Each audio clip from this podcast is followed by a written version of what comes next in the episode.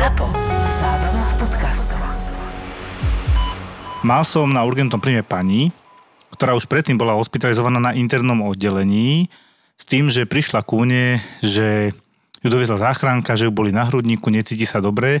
Musel som si dobre naštudovať e, dokumentáciu, lebo to bola dosť aj taká zriedkavá diagnóza, aj dosť náročné na pochopenie. Jednalo sa o pacientku, ktorá v podstate začala na, u nás na internom v Galante s tým, že tiež mala tlaky na hrudníku, potom nižší tlak jej namerali opakovane slabá, celkovo sa necítila dobre. Postupne v rámci vyšetrenia zistili, že má tekutinu okolo e, perikardu, obalu srdca, myslím, že to bol fluidoperikard a aj perikardiálny výpotok. Taký ale dosť rozsiahli, 800 ml, ak si dobre pamätám. Patralo sa, že prečo to vzniklo. To bola 60-ročná pani, a bez nejakých závažných ochorení predtým nejaká hypertenzia, nejaké operácie drobné, ale nič veľké, nejaké, že diabetes alebo porážka, nič také. No v rámci pátraní sa prišlo na to, že je tam podozrenie na nádor v oblasti srdca trošku vľavo, ale už to tlačilo aj na hlavnú cievu a ortu a ešte to tlačilo a už sa chytalo aj kosti hrudnej. Čiže taký dosť problematický nález, ale prvá vec, čo trebalo riešiť, bol ten výpotok, takže sme ju poslali do Bratislavy na Národný ústav srdcovo chorôb, kde urobili tzv. fenestráciu toho perikardu a dostali sa ku srdiečku a tú, tekutinu vlastne tým vyslobodili, potom to bolo drenážované takým odvodovým systémom drenážov. No a ona zastabilizovaná potom išla domov, myslím, že ešte potom chvíľku ležela v nemocnici a teda tak hore dole behala medzi nemocnicami. A potom bol chvíľku kľúd a čakala na histológiu, hej, lebo tam bol nejaký nádor, potrebovali sme histológiu do tých 14 dní, ono to odišlo 31.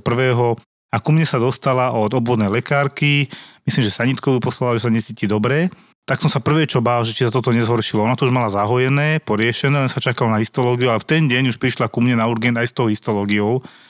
No bohužiaľ tam mala teda zubný nádor, teda 6 cm bol veľký, taký jak vajíčko, keď si predstavíte. Pani doktorka obvodná tam mala mm, taký strach, že by tam mohla byť embolia, ale mala vysoký D-dimer, čo sme sa viackrát bavili, že 35 tam ukázalo. Len tá klinika moc nesedela u tej pani, ona nemala Sťažené dýchanie neodpadla, nemala opuch nôh, ani teda jednostranný. Nesedelo to celkom na tú emboliu, čo som sa skôr bál, že keď sa to tlačí na to srdce, ale aj na tú aortu, na tú hlavnú tepnu, či to tam nenatlačilo na tú aortu moc a neprasklo tam niečo a nekrváca do tej tepny hlavnej našej. No ale teda som si povedal, že ešte zopakujem ten D-dimer. Chvála Bohu, nevyšiel 35, akože to je strašne vysoké číslo, ale vyšiel, že 2 a predtým mala 3,5, čiže ono to viac menej kleslo. A premeral som si obidve končatiny a tak dali sme si to dokopy. No a pani som, chvála Bohu, mohol pustiť domov s tým, že som ani CT nakoniec nerobil, lebo teda tie výsledky boli úplne iné, ako vychádzali u obvodného lekára, kde sa dostávame k tomu, že som už dávnejšie hovoril, že zobrať krv a mať, mať vysoký D-dimer, že neliečíme čísla, ale pacientov, to znamená, že ten D-dimer stúpa pri krvácaniach, zrazeninách, nádoroch a tak ďalej ale 35 je neskutočne vysoké číslo a už potom ani nemerajú. Tam tá biochemia napíše, že D-dimer viac ako 35 a ďalej nemerajú. Na čo? Lebo nebudú titrovať doň mlátom. V tomto prípade sa tiež ukázalo, že pani mal taký stiažený odber a tam bola nejaká modrinka a ono sa ti stane niekedy, že nasaješ viacej toho fibrinogénu, ten sa rozpadáva potom na ten dedimer a ten dedimer je vysoký logicky. Ale klinika, klinika je to, čo robí internistu internistom a to nesedelo, chvala Bohu. No pani som tak dosť hlboká povysvetľovala, čo sa dalo. Bol som trošku prekvapený, že celkom nevedela, že čo jej je. Je pravda, že mala histológiu deň v ruke, ale taká chudiatko aj vyplašená, že čo ide robiť, tak jej hovorí, no nič, treba bojovať, treba ísť za lekármi ďalšími, onkológ, chirurg, hrudný a tak postupovať podľa toho, že teda čo povie onkológ tak s oporúčaniami a s dobrými výsledkami išla domov, ale teda existujú takto raritné diagnózy, že nádor tesne pri srdci. No ako sa to lieči? Tam je aká prognoza? Jožko, to si nezisťoval? Ja som to pozeral, no pred pani som to nechcel ani rozprávať radšej. Či to je ako terminálne štádium? Nie, nie, metastázy tam neboli zatiaľ evidované, ani ona nemala ani staging poriadne robený, lebo tam bol akutný problém s tým sediečkom, ten sa vyriešil a ona čakala potom na histológiu a potom aj na CT ďalšie a mm-hmm. na zobrazovacie vyšetrenia. A teda môj názor je, že musí utekať za onkológom ako prvým, ktorý povie prognozu toho základného ochorenia ako takého, to bol skvamocelulárny karcinóm, ale tam je problém, že kde to je umiestnené. Áno, áno. Že ak by to trebalo iba ožarovať a chemoterapiu, tak dá sa, ale operovať, fú, no proste je to uprostred tých najdôležitejších častí tela. To znamená srdce, hneď pravo, nad ním oblúk aorty, To je prúser, hej, to je, to je zlé. Tomu, tomu sa vtedy zvykne tak aj hovoriť, že to, je teda, to sú tie inoperabilné veci, čo možno ľudia nevedia pochopiť, že v tejto dobe, ako to je možné, že to sa nedá zoperovať a nevedia sa s tým možno niekedy zmieriť. Nie? Je, býva to tak, vieš, že niektorí pacienti to tak majú, že Áno. nevedia to pochopiť, že čo, veď, vyberte to proste, vyberte to. Ale to tak nejde, no. No, však to, ja som ja naznačil toto, že keď to bude treba operovať, tak to bude fest náročné a obdivujem toho chirurga, ale s tým, že my nevieme, či nebude stačiť iba radiochemoterapia, hej. Na toto nám odpovie ten onkolog, tak som povedal, vy utekajte čo najskôr za onkológom. Nech vieme, akým spôsobom to vieme liečiť. Aj môj otec, čo má nádor, tak momentálne zaklopen si zlepšený, nádor pažeráka, hej, tiež tam bola obrovská úzena, ktorá tlačila, tlačila na nervovú spletem vpravo, tlačila mu na tracheu, tam už má stent, čiže tiež blbo uložená tá uzlina metastatická, ale ten nádor bol silno citlivý a je silno citlivý na radiochemoterapiu. Čiže o operácii sme sa veľmi nebavili. Cieľ bol teraz ho čo najviac zmenšiť. Momentálne môj otec čaká na restaging, e, začína normálne jesť, aj keď má teda samozrejme pek, to sú tie hadičky v žalúdku. Potom má taký sten v tracheji, ktorý mu to drží, keď má tú uzlinu veľkú a tlačila mu ale klopen si v tom, že on je zlepšený, začína normálne jesť a priberal, lebo však samozrejme pochudol a takéto niečo môže čakať aj pani, lebo ona má podobne, ako môj otec klamocelulárny, len ja neviem teraz tie jeho detaily podľa histológie, že či je citlivý na toto, na toto, alebo len vybrať, lebo sú nádory, ktoré operujeme, ako to je najčastejšie. A potom teda sú nádory, keď sú zle uložené a podobne, ale sú dobre citlivé napríklad na rádio alebo chemoterapiu. A niektoré sú tak citlivé, že ich vieš tým aj zabiť. A to už je ten pohľad onkologa, ktorý potrebujeme čo najskôr. Na nový rok som si kúpil hru NHL 22 v akcii za necelých 29 eur.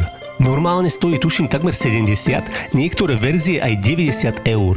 A bol to super pocit vymáknúť takú výraznú zľavu. Filip, v našom veku takéto veci potešia. Vec, ktorú by si si normálne nekúpil, máš za polovicu. Tak ako hovoril náš primár, keď si to je bomba. To je bomba. A novoročný výpredaj je aj na Kondela SK. Kondela SK.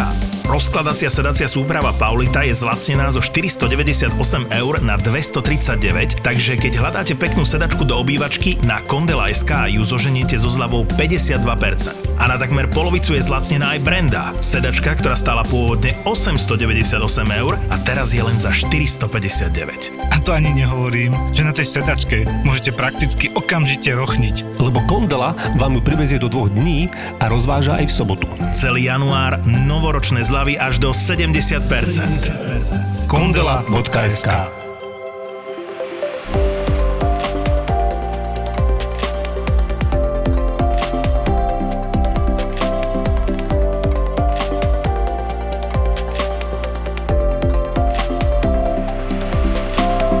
Poďme asi privítať dnešného hostia. Jedním Andrejka Karabinošová Šoltisová. Dlhé prezvisko si si zvolila. Si z Prešova, robíš Prešove. Áno, Robila si aj v Bratislave, že Andrejka? ahojte. Ahoj. Ty si robila na urgente, že? Na... No hej, urgentná ambulancia pre krvavé poranenia a popaleniny. My centrálny príjem v Prešove nemáme, hej, doteraz vlastne nie je.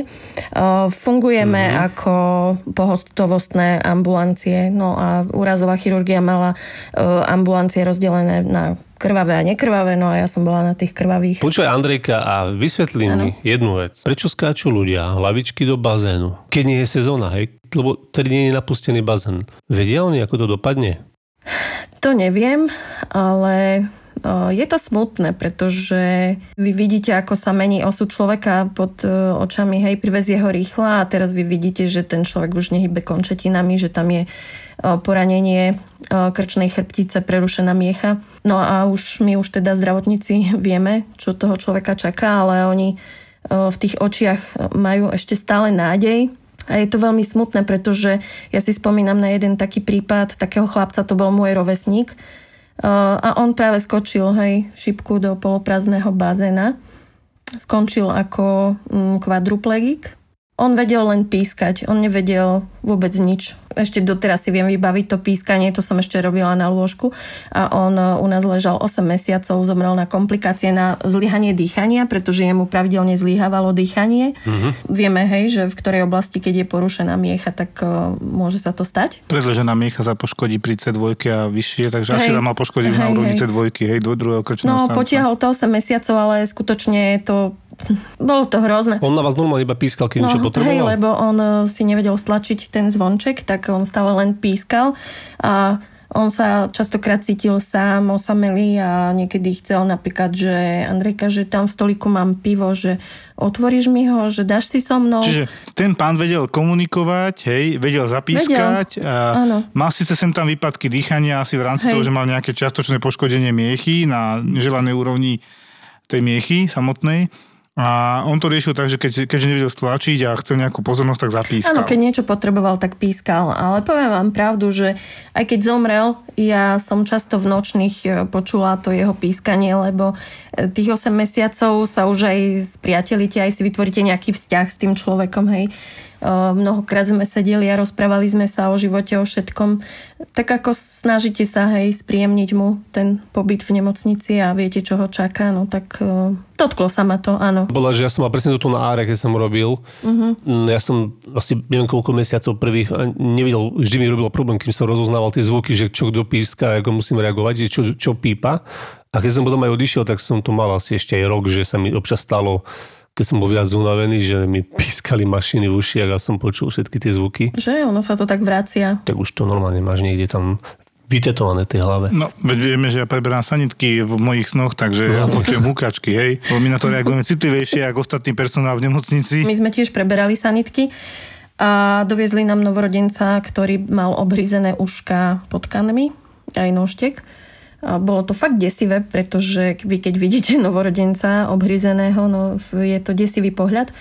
No tak e, oni tam v tej osade e, žijú tak, že tam po nich behajú potkany v noci a v tej tme tak e, chlapci z rýchlej mi hovorili, že vieš, že nechci to vidieť, že my sami sme sa tam báli ísť, hej, že fakt to bolo hrozné.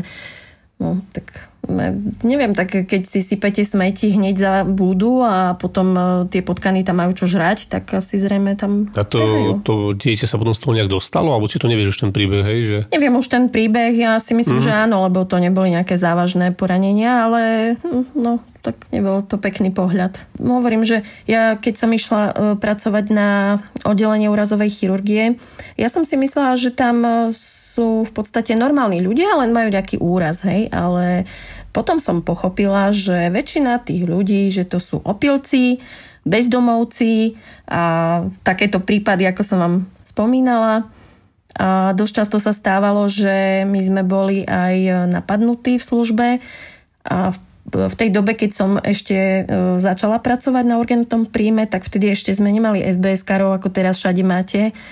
A bola som aj ja osobne napadnutá dvomi pacientami. No to nám trošku povie, čo si urobila zle.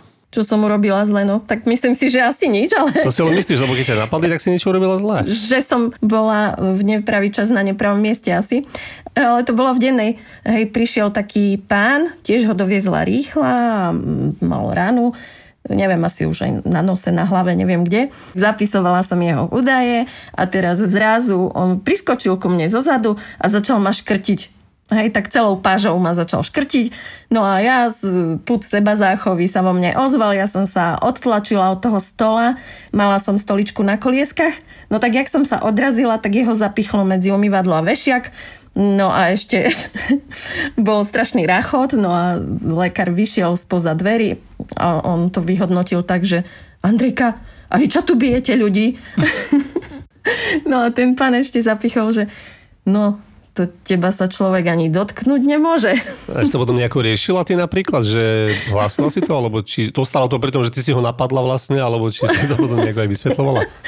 Nie, tak e, riešili sme to, hej, na prevádzkových schôdzach, potom, hej, že čo s tým násilím. No a v podstate áno, vyriešilo sa to tak, že potom tam už dole, kde sme mali my ambulanciu, tak už e, slúžili aj SBS-kari. No ale to ešte jeden taký prípad sa stal, ale to bolo také dosť desivé, pretože to bol taký pán v čiernom koženom kabáte a on prišiel tiež v noci, ja neviem, dve hodiny možno mohli byť. Mal tržnú ránu nad obočím, zaklopal, otvorila som dvere, no a ja som v tom čase bola na ambulancii sama, pretože lekári tým, že slúžili 36-hodinové služby, oni tiež potrebovali si ísť aj oddychnúť, čak ráno na salu a tak. Takže ja som musela lekára privolať. No a teraz e, ja som si ho zavolala dovnútra, no vypisovala som mu lístok na rengen. No a on si tak periférne som videla, že jak on si vyťahuje ten opasok z toho plášťa a zrazu taká som si povedala, že on ma snať chce asi zaškrtiť, alebo čo. A ja hovorím, že viete čo, ja idem sa tu poradiť s lekárom, ktorý tu sedí, že počkajte vonku. Dala som mu, potom on išiel von, dala som mu lístok, išiel na rengen, čakám ho, čakám, nechodí. Zrazu príde kriminálka, že na prízemí nejaký chlap porozbíjal celú príjmaciu kanceláriu, všetky počítače, všetky sklá, dvere, všetko, aj v vchodové dvere a on ušiel cez tie dvere, tam našli len krv. No a potom sa to veľmi riešilo do rána. No, pak aj vo voľnom čase som bola vypovedať na policii. Takže on si tam normálne nejaký opasok na teba chystal už, hej, že ide možno niečo urobiť. Ja neviem, vyzeralo to tak. Určite si mala z toho také zimomriavky, že asi boli. No hrôzu som z toho mala, pretože keď e, vidíš periférne, že niekto stojí a vyťahuje sa si pomaly ten opasok a čo s ním chcel robiť. Skrátiť, ja neviem. skrátiť si ho chcel. Tak asi nás Mal mal veľký, tak si ho chcel skrátiť, vieš. No, možno. Keďže sa mu ho nepodarilo skrátiť, tak rozbil prijímaciu kanceláriu. Áno, áno, bol naštvaný, no však ako on potreboval, mu gate mu padali a nepodarilo sa mu to skrátiť, hej. Človeka na série.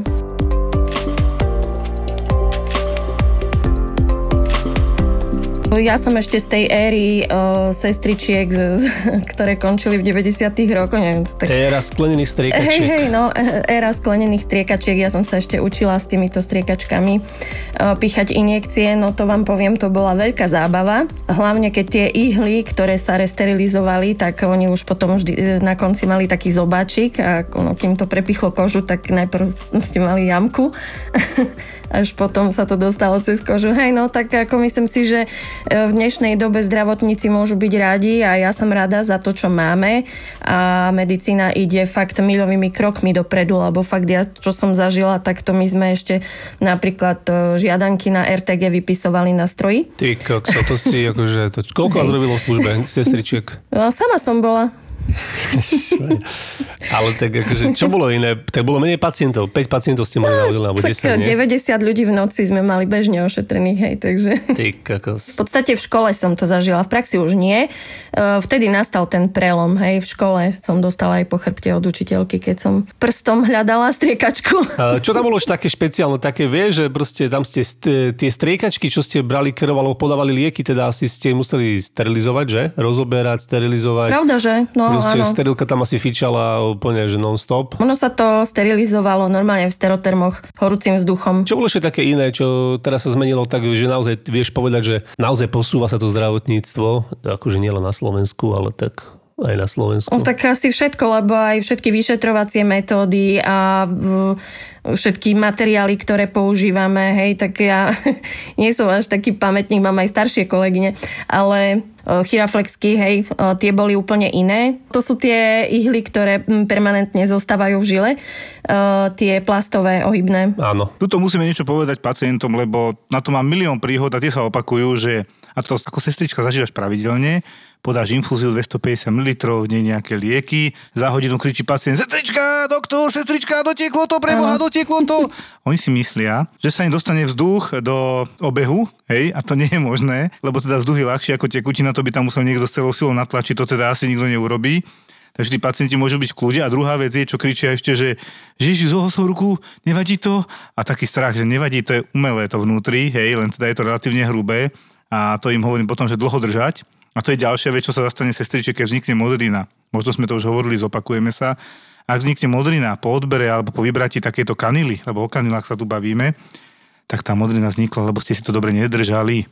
Mnohí máte jedenie krví, kadejaké. Tak, tak. A keď si to nestlačíte, tak to bude niekam tiecť, to je normálne. Kým sa zastaví krvácanie, hej, hemostaza. Ja to mám každý deň, počujem na ambulancii, na druhý deň mi prichodia pacienti. Prvý deň ich picháme, vyšetríme, na druhý deň si prídu po výsledky a vždy mi asi jeden, minimálne jeden mi vždy povie, dobre ste mi zobral krv, nemám modrinu. Ja, že no, dobre, dobre. Vieš, to je také, že mám to vysvetľovať milión 500 krát, ne, kašlem na to, že dobre. Ale občas, keď mám viac, e, viac energie a viac času, tak to vysvetľujem trpezlivo, ale už akože pomaličky vyhasínam. Ale ešte ma napadla, že rukavice, ja si pamätám, keď som bol na praxi, že to nebolo tak, že sa s tým zoberieš, dáš na ruku, použiješ, urobíš výkon, vyhodíš. To proste tie rukavice si šetrili, E, keď sa urobil aj výkon, tak sa asi, potom sa pudrovali a tie sa dezinfikovali však. Toto bol masaker predstavte krvavé poranenia, popaleniny, čo vy používate. Sterilné rukavice. No a my sme tie sterilné rukavice, prosím, pekne namáčali v dezinfekčných prostriedkoch, potom sa to umývalo. No a vyzeralo to asi tak, že no, sušili sa po radiátoroch. No a keď lekár šil a ja som mala chvíľku, tak som rýchlo utekala, rýchlo som pudrovala rukavice, rýchlo som to balila, lebo ráno sa to dávalo do centrálnej sterilizácie, kde nám to sterilizovali. Teraz len zoberieš rukavice a hádžeš automaticky Áno. po vyšetrení. Niekedy veď vieš, aj troje minieš na jednom pacientovi. A vieš čo, ale vymeníš rukavice a myslíš, že si dokončil s pacientom. Minulý jeden pán, to som len kúkal, že toto nevymyslíš. Už chalani boli ako sanitári pri ňom x krát, že chce cíkať. Taký starší pán, trošku dementný, mal na to právo vek, ochorenia a mal plienku. Hej, to mal normálne z domova dôchodcov. Vypýtal si, že on chce bažanta, že on nebude do plienky, že mu to je nepríjemné, napriek tomu, že to už má možno mesiace, roky. A napriek tomu, keď e, na mňa zase kričal, tak práve som odhodil rukavice a pozerám a on, pán doktor, potrebujem pomôcť. A on ti cikal a urobil takú vec, že bažant mal e, na pravej strane, mal plienku, ale vytiahol si penis a vycikal sa na ľavú stranu. Čiže vlastne na postel. Proste to nevymyslíš. A teraz tie rukavice, že no môžem si naspäť po rukavice rýchlo, dať to celé do poriadku. Takže ako, to sú presne to, čo ľudia nevidia, koľko je roboty s jedným starším pacientom, ktorý už je trošku mimo, že to nevymyslí, že to tie dieťa neurobí jednoducho. Na toto mám ja jednu príhodu, keď môžem. Ja som sedela za svojím stolom, čo si som tam písala, zaklopal ošetrovateľ, vošiel do ambulancie a teraz tlačil pacienta opitého, akého inak, iného, e, tlačil ho dnu a teraz on sa zastavil No a ten pacient bol asi v mojej úrovni a on mi, ošetrovateľ, čo si hovoril, no ale pacientovi bolo treba, hej, na potrebu. No tak on to tiež robil tak, že on si stiahol zips a začal čúrať. No ja som stihla odskočiť, ale on mi očúral celý stôl, celú dokumentáciu, všetko, čo som mala na tom stole. Toto nevymyslíš. Súčasnosť nám jasne dáva najavo, že riskovať sa neoplatí. Ani so životom a už vôbec nie s informáciami. Dajte tak aj na druhý názor. Medicínsky. Poisťovňa Kooperatíva ponúka v rámci rizikového životného poistenia aj unikátnu službu. Nechajte si posúdiť svoju diagnózu a navrhnutú liečbu zahraničnou klinikou. Posúdenie podľa svetových štandardov vám doručí kuriér nielen v písomnej, ale aj v digitálnej podobe a v slovenčine. Druhý medicínsky názor vám tak pomôže mať k dispozícii odborný názor špecialistov zo zahraničia. Aby toho nebolo málo, môžeme pokračovať. Ak máte tento rok 30 až 39 rokov, alebo v poisťovni Kooperatíva poistené vozidlo či bývanie, máte teraz 30% zľavu na rizikové životné poistenie. Viac informácií nájdete na Kooperatíva.sk. Prešov je taký divoký západ, sa hovorí, nie? Áno. A ty si presne, zase keď sme spomínali, že časy sklenených striekačiek, tak sú tam aj časy, čo, mafie a takýchto všelijakých No. príhod. Máš také? Mám, mám, mám. To som sa tak zl- zľakla, že krvi by ste sa mi nedorezali, lebo ja ešte ako mladá sestra, keď som nastúpila na oddelenie, lôžkovú časť, no a vtedy ležal v Prešove chránený sle- e, svedok. No a ja som išla do popoludnejšej služby, e, kliďo piďo, idem si pre uniformu vypratú, vojdem si na oddelenie a z druhého konca chodby na mňa mierí policajt so samopalom. No mne všetko padlo z ruky, ja som nevedela, ako sa volám. A ja, ja hovorím, že ja, ja, ja by som len do práce chcela ísť, že prepačte. Filip, vysvetlíme ľuďom, že čo je to chránený svedok, hej? To ide o človeka, ktorý z nejakého Áno. dôvoda skončil asi v nemocnici, mal nejaké problémy a policia to tam chránila pred možným útokom nejakého agresora, ktorý teda bol asi riešený a tento svedok mal vypovedať e, v jeho neprospech, tak e, vám ho tam strážili ako pacienta, tak to chápem.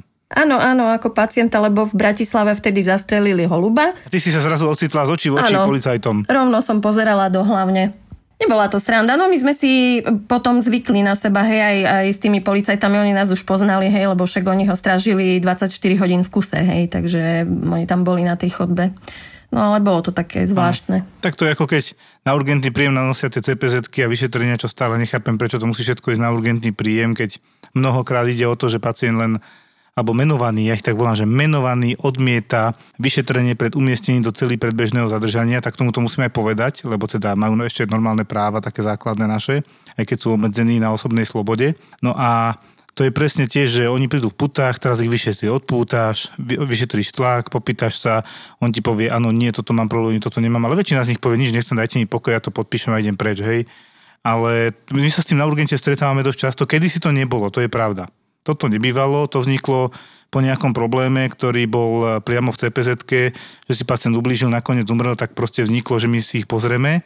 A v prípade, že teda koľkokrát aj keď odmietne, tak poviem, že no ale toto vás musí trápiť, toto čo tu máte na tej nohe, hej, napríklad čierny prst, diabetik, tak to riešime, aj keď teda povie, že odmieta. Ale keď teda je úplne zdravý 20-ročný chalán, ktorý si vypil a teraz šoferoval a chytili ho, tak to podpíše pacient a ide preč. No. No my sme takých pacientov v pútach ošetrovali bežne, hej, to. A dokonca my sme mali takého, ktorého vôbec neodpútali, hej, tak e, šili sme mu ranu na brade. Akože radšej, radšej ho neodpútali, že bol taký agresívny? Tak ja neviem, podľa čoho oni to mali, niektorých odpútali, niektorých nie. Podľa, ja neviem, či to bolo podľa závažnosti trestu, alebo ja neviem, ja som Mhm, sa hej. nepýtala.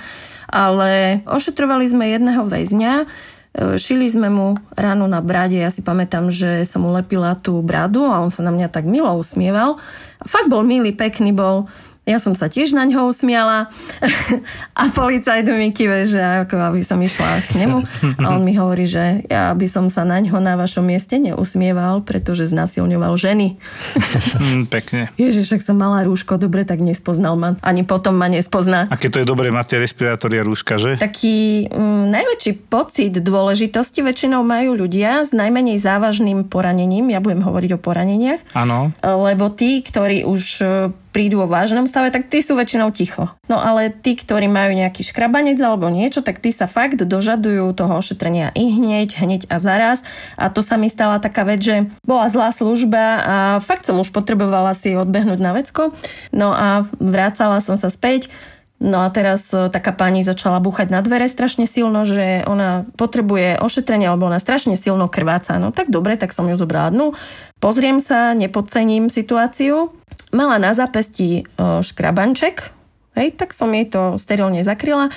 A ja už taká rezignovaná, ja som vyšla von do čakárne a teraz tam sedela taká pani, ona mala hačkovku cez e, dlaň prepichnutú aj s tým takým vrchnakom z potravinovej dozy, ja neviem, čo robila. Druhá mala prst v ponornom mixéri, tretia mala kosticu cez e, prst prepichnutú. No a teraz oni tam tak ticho sedeli a čakali na poradie a ja hovorím tej pani, že no vidíte, tam tá pani krváca. Aj tam tá pani krváca.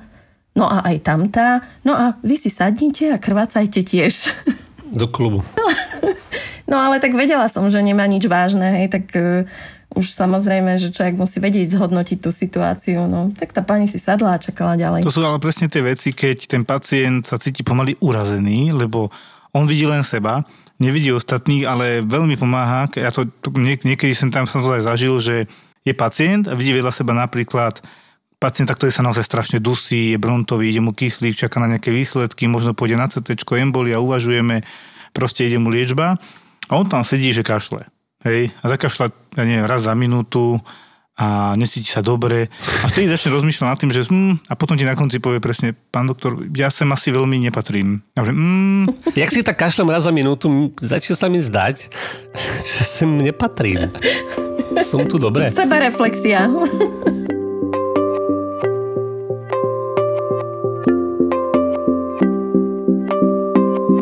My s Joškom sa tak e, často rozprávame o tých e, takých e, nelogických návštevách urgentu a taká troška... Ale to bolo často ináč, toto to nebol ojedinelý prípad, to sa stávalo často. S tým, že treba prídete, príde niekto na ošetrenie o druhej, o tretej v noci, vy ho ošetríte, toto konkrétne bolo dieťa s popaleninou, nebolo to nič vážne, bolo ošetrené, dostalo odporúčanie, že o dva dní prevez na rajonnej chirurgii, na spádovej ambulancii. Hej? No a oni prišli o dva dní presne o tretej v noci. Prišli na preves. Na kontrolu, na preves o 3 ráno. Hej, a tak možno, že vtedy majú No. takú tú chvíľu, však vtedy sa aj popadlo to dieťatko, hej. to ja sa rozčujem na takých hlúpostiach, už keď to porovnám s týmto, že niekto príde o druhej v noci, starší pán, že on si nameral vysoký tlak. A čo cítite? Lebo to sa tak ja spýtam, lebo to, že máš vysoký tlak, môže byť zlý tlakomer, alebo si vystresovaný, práve si dobehol, No nič mi není, ale na, som na 170 na 80. Hovorím, preboha, kto si meria len tak o druhej v noci 100, tlak, akože hej, 170 na 80. Prišiel ku nám 140 na 65, vieš, že som pomaly myslel, že môžete infúziu podám na, ten, na tú diastolu pomaly. Tak som ho povyšetroval, akože nič som na ňu nenašiel. Hovorím, že môžete ísť teda domov, že teda pol hodinku sme tu strávili zbytočne. A on tak ešte tak, no a už keď som tu, tak krásny nový rok vám želám, aby ste sa mali dobre a mne to potom prišlo, že on nám tu prišiel len popriať 17. januára, či kedy to bolo, aby sme sa mali dobre a tak keď to ale porovnám s tým, že niekto príde o dva dní presne na kontrolu, presne o 3 ráno, tak je to trošku menej zlé, by som povedal. To áno. Ale ono v strese ľudia vedia narobiť rôzne e, veci, hej. Však e, napríklad v tom súkromnom centre, keď som robila, ja som si myslela, že tam e, človek nezažije srandu, No ale zažije. Uh, hovorím pacientovi, že no, vyzlečte sa do spodného prádla, veci si dajte tu do toho čierneho vreca, také vrece, čo je na odevy s vešiakom. Odišla som, nechala som mu súkromie, vrátim sa o chvíľu a ten chlap leží na posteli nohy v tom obale a mi hovorí, že sestrička, ja sa neviem do toho vreca zazipsovať. Akože on sa... Že, on sa strčil do toho obalu, hej, na, na oblečenie a, a zrejme asi v tom chcel ísť na operačnú sálu, alebo ja neviem, no. Ja som mu len povedala, že viete čo, no tak neplánujeme vás dávať do čierneho vreca, zoperujeme vám koleno a pôjdete domov. Že buďte, buďte optimista trošku, no. Áno, áno, presne. ja neviem, asi bol pesimista. V noci ti príde o 11. pacientka, prídu COVID, COVID, COVID, neviem čo, ešte ti to hlásia, príde pacientka mladá, 29-ročná, pýtaš sa, čo sa stalo, kvôli čomu ste volali sanitku? Strašne vybušilo srdce. Pozerám 70 pulzov, to nie je moc nabušenie, a tak dobre subjektívne mohla pociťovať. Potom sa pýta, a čo ešte? Teploty mám už druhý týždeň, koľko? 37,2. Aha, No len ja mám bežne 35. Bral som to dobre, niekto máva tak, tak ešte som tak nadýchol, dobre, už pomaly polnoc. A ja mám ešte malého syna a bála som sa, čo so mnou bude. A teraz je pri ňom kto? No teraz je pri ňom svokra. Takže má kto pri ňom byť? Áno, má. A potom teraz sme ju povyšetrovali, všetko mala úplne v pohode, bola dvakrát zaočkovaná, COVID relatívne ľahký priebeh. A tak si pomyslí, že ty kokšo, že to nepotrebovala až takú starostlivosť. Nakoniec z nej zišlo, že dostala Ventolín na dýchanie, to je ako na astmu, také tie naše spreje a to má ako rozdýchať, rozšíriť priedušky, to je cieľ, hej, to je bronchodilatans. A pani ako nie astmatička to zostala v rámci covidu, teda aby sa jej polepšilo, ale on to má taký nežadúci účinok, že to môže u niektorých ľudí zvýšiť frekvenciu sediečka. No a ona len proste toto riešila, že keby sa možno niekto spýtal, že čo si zdali predtým vento, aha, to máte z toho, nebojte sa, to pominie a nič vám není, tak zostane doma. Okolo druhej, tretej v noci, teraz v poslednej službe tiež, Konečne som si na chvíľku lahol, že dobre, dám sa dokopy a ani som ani poriadne nezačmul oči a bum, bum, bum, bum na dvere. Už som počul hurhaj, tak som sa rýchlo dal dokopy, hneď som bežal a už resuscitovali. Hej, priniesol doktor proste pacienta, ktorého jak preložil, v tej chvíli ho resuscitoval, tak som, sme pokračovali s ním, volali sme Áro, resuscitovali sme dokopy asi 45-50 minút. S tým, že tá anamnéza bola taká žiadna, že on skolaboval a odtedy nebolo dobre, e, taký soporózny bol, kričal, uh, už, keď, už keď ho brali, ja, jak som sa ja chystal, že už bežím za ním, tak tam strašne stonal, takže nejaké bolesti zrejme mal. A jediné, čo sme našli, bolo, že pred týždňom bol vyšetrený chirurgom, že tam je nejaký zápal žlčníka, kameň žlčníka a vlastne teda nemal ako náhlubušnú príhodu, dostal nejaké lieky, išiel domov a v odberoch, čo sme našli pred tým týždňom, akože od obvodného, čo to, keď to poslal tomu chirurgovi, tak tam bolo iba proste, že 170 CRP ako zápal a druhé bolo, že Dedimery 2 tam sme mohli vyslovene vymýšľať, že čo sa tam mohlo stať. No mohol mať emboliu, disekciu, mohol mať eh, náhlu brušnú príhodu, alebo teda sa zhoršil ten zápal, išiel do sepsy, ale takto náhle je to divné, zakrváca dlho. Tam bolo, bolo príčin strašne veľa, čo do takého stavu išiel, lebo už keď sme ho resuscitovali, tak nám to nepovie. O pol tretej, o druhej v noci nebudeš volať príbuzným, že čo aj ako to je také, že však tam prídu. A tam ťa to v tej chvíli nezaujíma veľmi, že teraz ho resuscituješ, tak proste riešiš to, čo treba riešiť, že idú adrenalíny, atropiny, Filip, však aj Andrejka to poznáte. Pravda, že? Už sme tam boli za listami tých 40 minút, keď sme to teda 45 možno, neviem presne, vzdali, lebo to proste nikam nešlo, napriek liežbe, absolútne sa nechytal, stále tam bola asistolia na monitore, nedýchal si teda jedine, čo cez ambuvak sme do neho nadýchali a potom teda cez intubačnú kanilu, čo bol zaintubovaný.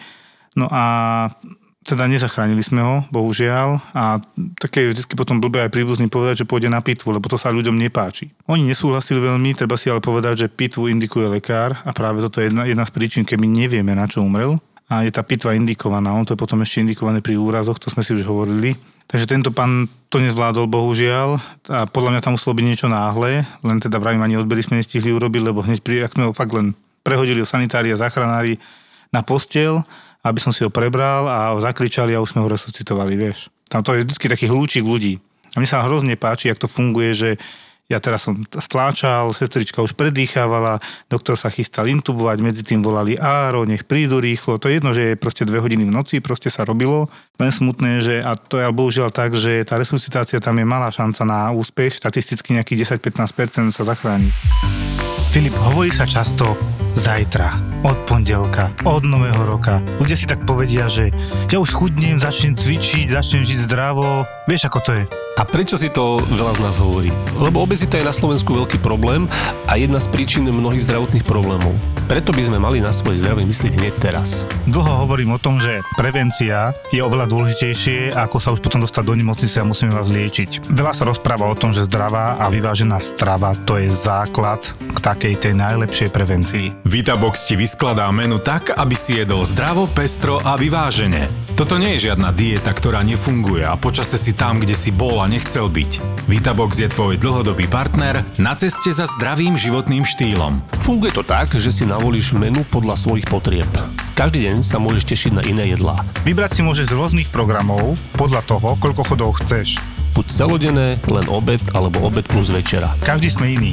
Máme iné potreby aj v rámci stravovania. A potom ti to každý pracovný deň pred dvere doručia, vždy čerstvo uvarené a zdravé. Nie zajtra, od pondelka, od nového roka. Začni teraz hneď. Pridaj sa k takmer 20 tisíc spokojným zákazníkom. S Vitaboxom je život ľahší. Doslova. Vitabox SK Máš ešte, Andrejka, niečo, čo by si nám chcela také, že zo svojej praxe? Čo zdravotné sestry na Slovensku, jak to s nami bude? No ja si myslím, že je to bieda, pretože e, chýba nám tu mladá krv a hmm. strašne radi by sme odovzdali svoje skúsenosti mladým babám ale vekový priemer tam, kde ja teraz robím, je dosť vysoký. No neviem, ako ja si myslím, že sestry chýbajú a treba s tým niečo urgentne robiť. No bojím sa o svoje zdravie, pretože o, my keď budeme potrebovať tú pomoc, tak ja neviem, kto sa o nás bude starať. Už je najvyšší čas. No ten bol už podľa mňa dávnejšie, no. lebo však ty sama vidíš, že pacientov pribúda, hej, v podstate, aj keď teda lôžka veľmi nepribúdajú, bavíme sa do ďalšej reformácie nemocnic, ale dobre, hlavne nepribúda ľudí v tom zdravotníctve, práve naopak. Tak, tak. No. Ty teda vravíš, že máš e, už nejaké tie skúsenosti za sebou a ty si pamätáš, že lepšie časy, nie? No určite. Či ty to vidíš, že tam je dramatický rozdiel, ja neviem, 50%, že tak chýba možno? Ja len, čo si spomínam, tak vždy sme robili e, staré sestry s mladými, staré učili mladé a taký ten kolobeh bol. Ale teraz to už nevidím a uh, už vidíte len tú, ja neviem, našu generáciu a mladých ja, ja nevidím. Nechcú to robiť. Už mladé sestry sme my, my ja, čo mám 37. Uh, hej, no však áno, ja tiež som tam mladá sestra. ale treba s tým niečo robiť. E, však ono tie platy sme nikdy nemali bohujaké, však to každý vie, ale e, tá práca nás vždy bavila, aj nás baví. A akú motiváciu majú mladé sestry teraz, no tak nad tým by sa bolo treba zamyslieť. Dobre, to je taký odkaz náš, lebo teda potrebujeme zdravotné sestry. E, ja každému mladému lekárovi pripomínam, že no, váš si tú sestru, to je tvoja pravá ruka a skús žiť bez pravej ruky. To nejde. Pokiaľ nie si lavak. Andrejka. Andrejka, ďakujeme. Za maličko. No a držíme ti palce ešte v ďalšej kariére, sestričky. Vám tiež prajem veľa podarených epizód. Ďakujeme že dobrý, mám pre vás balík, za 5 minút som pred domom. Ona, že dobre, ok, čakám 10 minút, 15 minút, nikto nevychádza z domu. Volá mi páni, tak kde ste, však ja tu stojím pred domom. A ona kričí tej druhej, že poď, máš tu balíček. Toto sa z prchy vyšla a počúvaj, čo mi dala. Počúvaj, psa mala pusteného. Bože, toto najhoršie. Nemohol som ani preliesť, našiel som v aute, počúvaj, s, s ťažným lánom som cez pod sa snažil ten balík dajak, vieš. Vítaj vo svete kuriérov, v podcaste, v ktorom konečne pochopíš, prečo kuriér volá práve vtedy, keď sa ti to najmenej hodí. Ty čo mi tu vytrubuješ? Ty mi máš slúžiť. Hej, to jak? Ó, dobre, môjko. Myslíš, že videl balík? Ako týždeň. No. Vieš, na čo som sa zmohol? Nič. Som nepovedal, otočil sa a išiel het, bez slova. Som sa išiel vykričať do, do dodávky Nafiluj týchto dvoch týpkov a ich život v dodávke. Dominik a Matúš sú kurieris. Má objednaný balík na, v jednej časti Košic a ja ju mám odniesť na druhú časť Košic, vieš, bo on tam pije kavu. No, jasné. Ale ten balík ja som prehodil 3 km dozadu v dedine, hej, cez dvojmetrový plot. On mi vravil, však to pre suseda balík a on to rozbalil a on tam mal sexuálne pomocky dajako. Aj. tam už oheň na streche, vieš, teraz hamba. 50 eur pokuta. Toto ti dal. Edal Nigeňo 50 eur pokutu. Týždeň pred Vianocami. Novinka od producentov podcastov Nezmyselná trojica a Peklo v Papuli. A ďalšia šleha od ZAPO. Kurieris. ZAPO.